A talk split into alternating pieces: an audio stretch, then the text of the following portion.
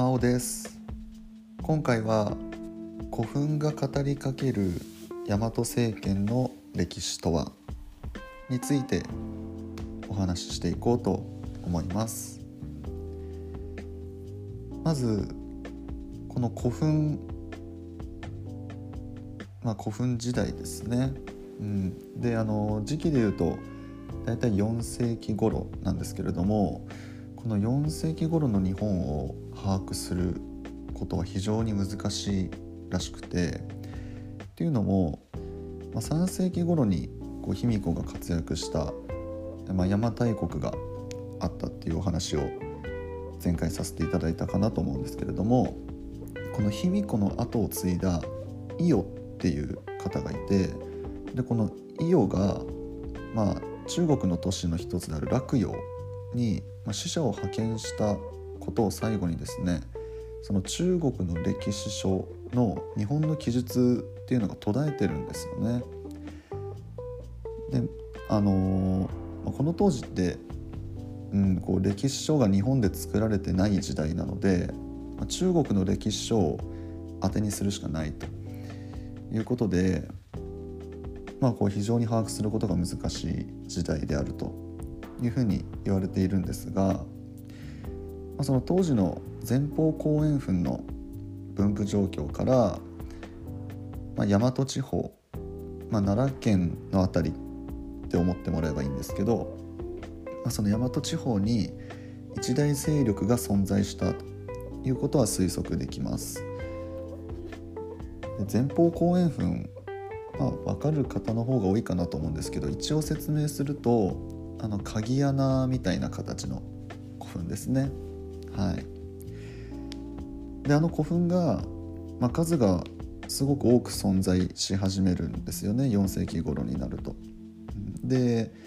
まあ、その一個一個の古墳のサイズも大きくなったということででも有名なのが大仙陵古墳っていう、まあ、大阪にある古墳なんですけどこれサイズが非常に大きくて世界最大級の古墳であると言われています。で全長が840メートルでで幅が645メートルらしいんですね。はい。本当に非常に大きくてなんか大体もうあの公園1個分ぐらいあの東京に公園って大きい公園いくつかあると思うんですけど、まあ、上野公園きい公園あると思うんですけどもうサイズ感で言ったらその公園ぐらいの大きさをイメージしてもらえばいいかなと思います、まあ、なので相当大きいですよね。はい、うん、で、まあ、その大きい古墳がたくさんでき始めたと。で、まあ、一大勢力が存在したということが想像できるんですけど、まあ、この一大勢力を、まあ、僕たちは大和政権というふうに呼んでいます。でその大和政権の歴史をね今回は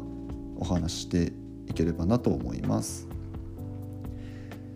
で先ほども申し上げたんですけどこの前方後円墳がですね全国で見つかります。で本当に北は岩手から南は鹿児島まで、まあ、幅広いエリアで見つかっていくんですよね。で、まあ、この古墳からですね、まあ、出土品が、まあ、見つかっていくんですけど、まあ、その出土品の文字から、まあ、大和政権の支配が全国に至ったのはですね、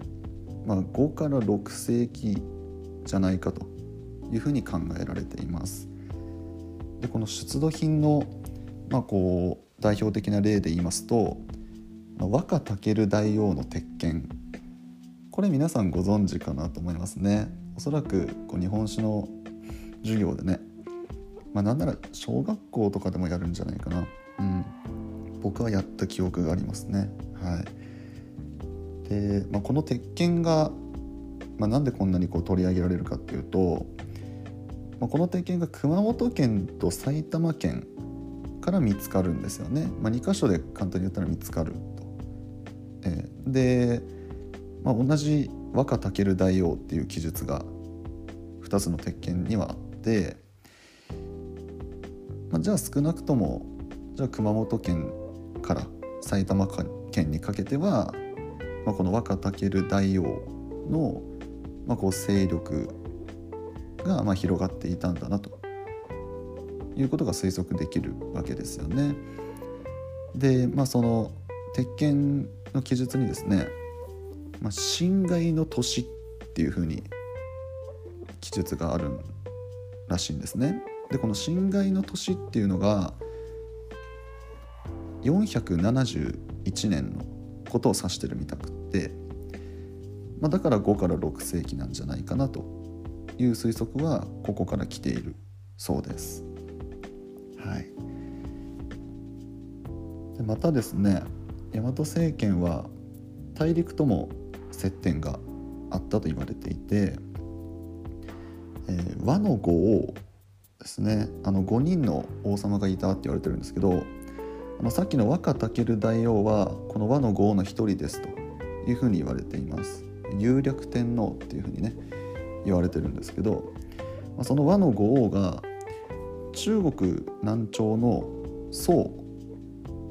っていう、まあ、宋っていう国ですね王朝です。に徴工して認めてもらおうとしたと。いうお話があります。はい、でそれとプラスしてですね、まあ、鉄資源を求めて朝鮮半島へ侵攻したと。いうようなことも言われています。でこう百済。あの朝鮮の国ですね。とか、まあ、新羅。と、まあ、交戦をしたと、まあ、戦争したってことですね。でこういう記述も、えー、中国の宋の歴史書に記載されていると、はい、いうことだそうです。まあ、だから国内をこうある程度統治した上で、まあ、大陸にもね、まあ、こう進出しようとしているっていうことですかね。はい。まあ、ただ、まあ、こう支配をするってなるとやっぱそれに反発する人たちも、まあ、少なからず出てきますよね。実際にあったみたいで、まあ、福岡県の豪族の岩井っていうまあその、まあ、豪族、まあ、グループですよねが先ほど申し上げた新羅と組んでですね大和政権に反乱を起こしたということらしいです。でまあ、結局これは大和政権が鎮圧するんですけど、まあ、これを鎮圧したことで、まあ、さらにその支配を強めていったというふうに言われています。はい、これも、まあ、高校の授業で、まあ、やるんですけどこれよく考えたらすごいことだなと思っていてあこの反乱の話ですね。よく僕がこう授業で話すのは、まあ、これ福岡県の豪族じゃないですか、まあ、だから、ま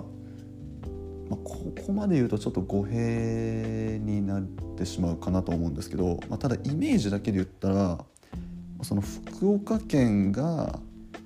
その外国と手を組んでその政府を転覆しようとするっていうそういうことですよね。まあ、転覆っていうか、まあ、その一泡吹かせてやろうというかそういうイメージですよね。は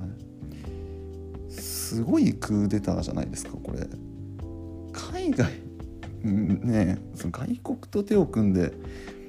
うんそれを実際行動に起こすっていうのがすごいですよね。うんなかなかこうダイナミックだなと いうふうに僕は感じました。はい、いかがだったでしょうか？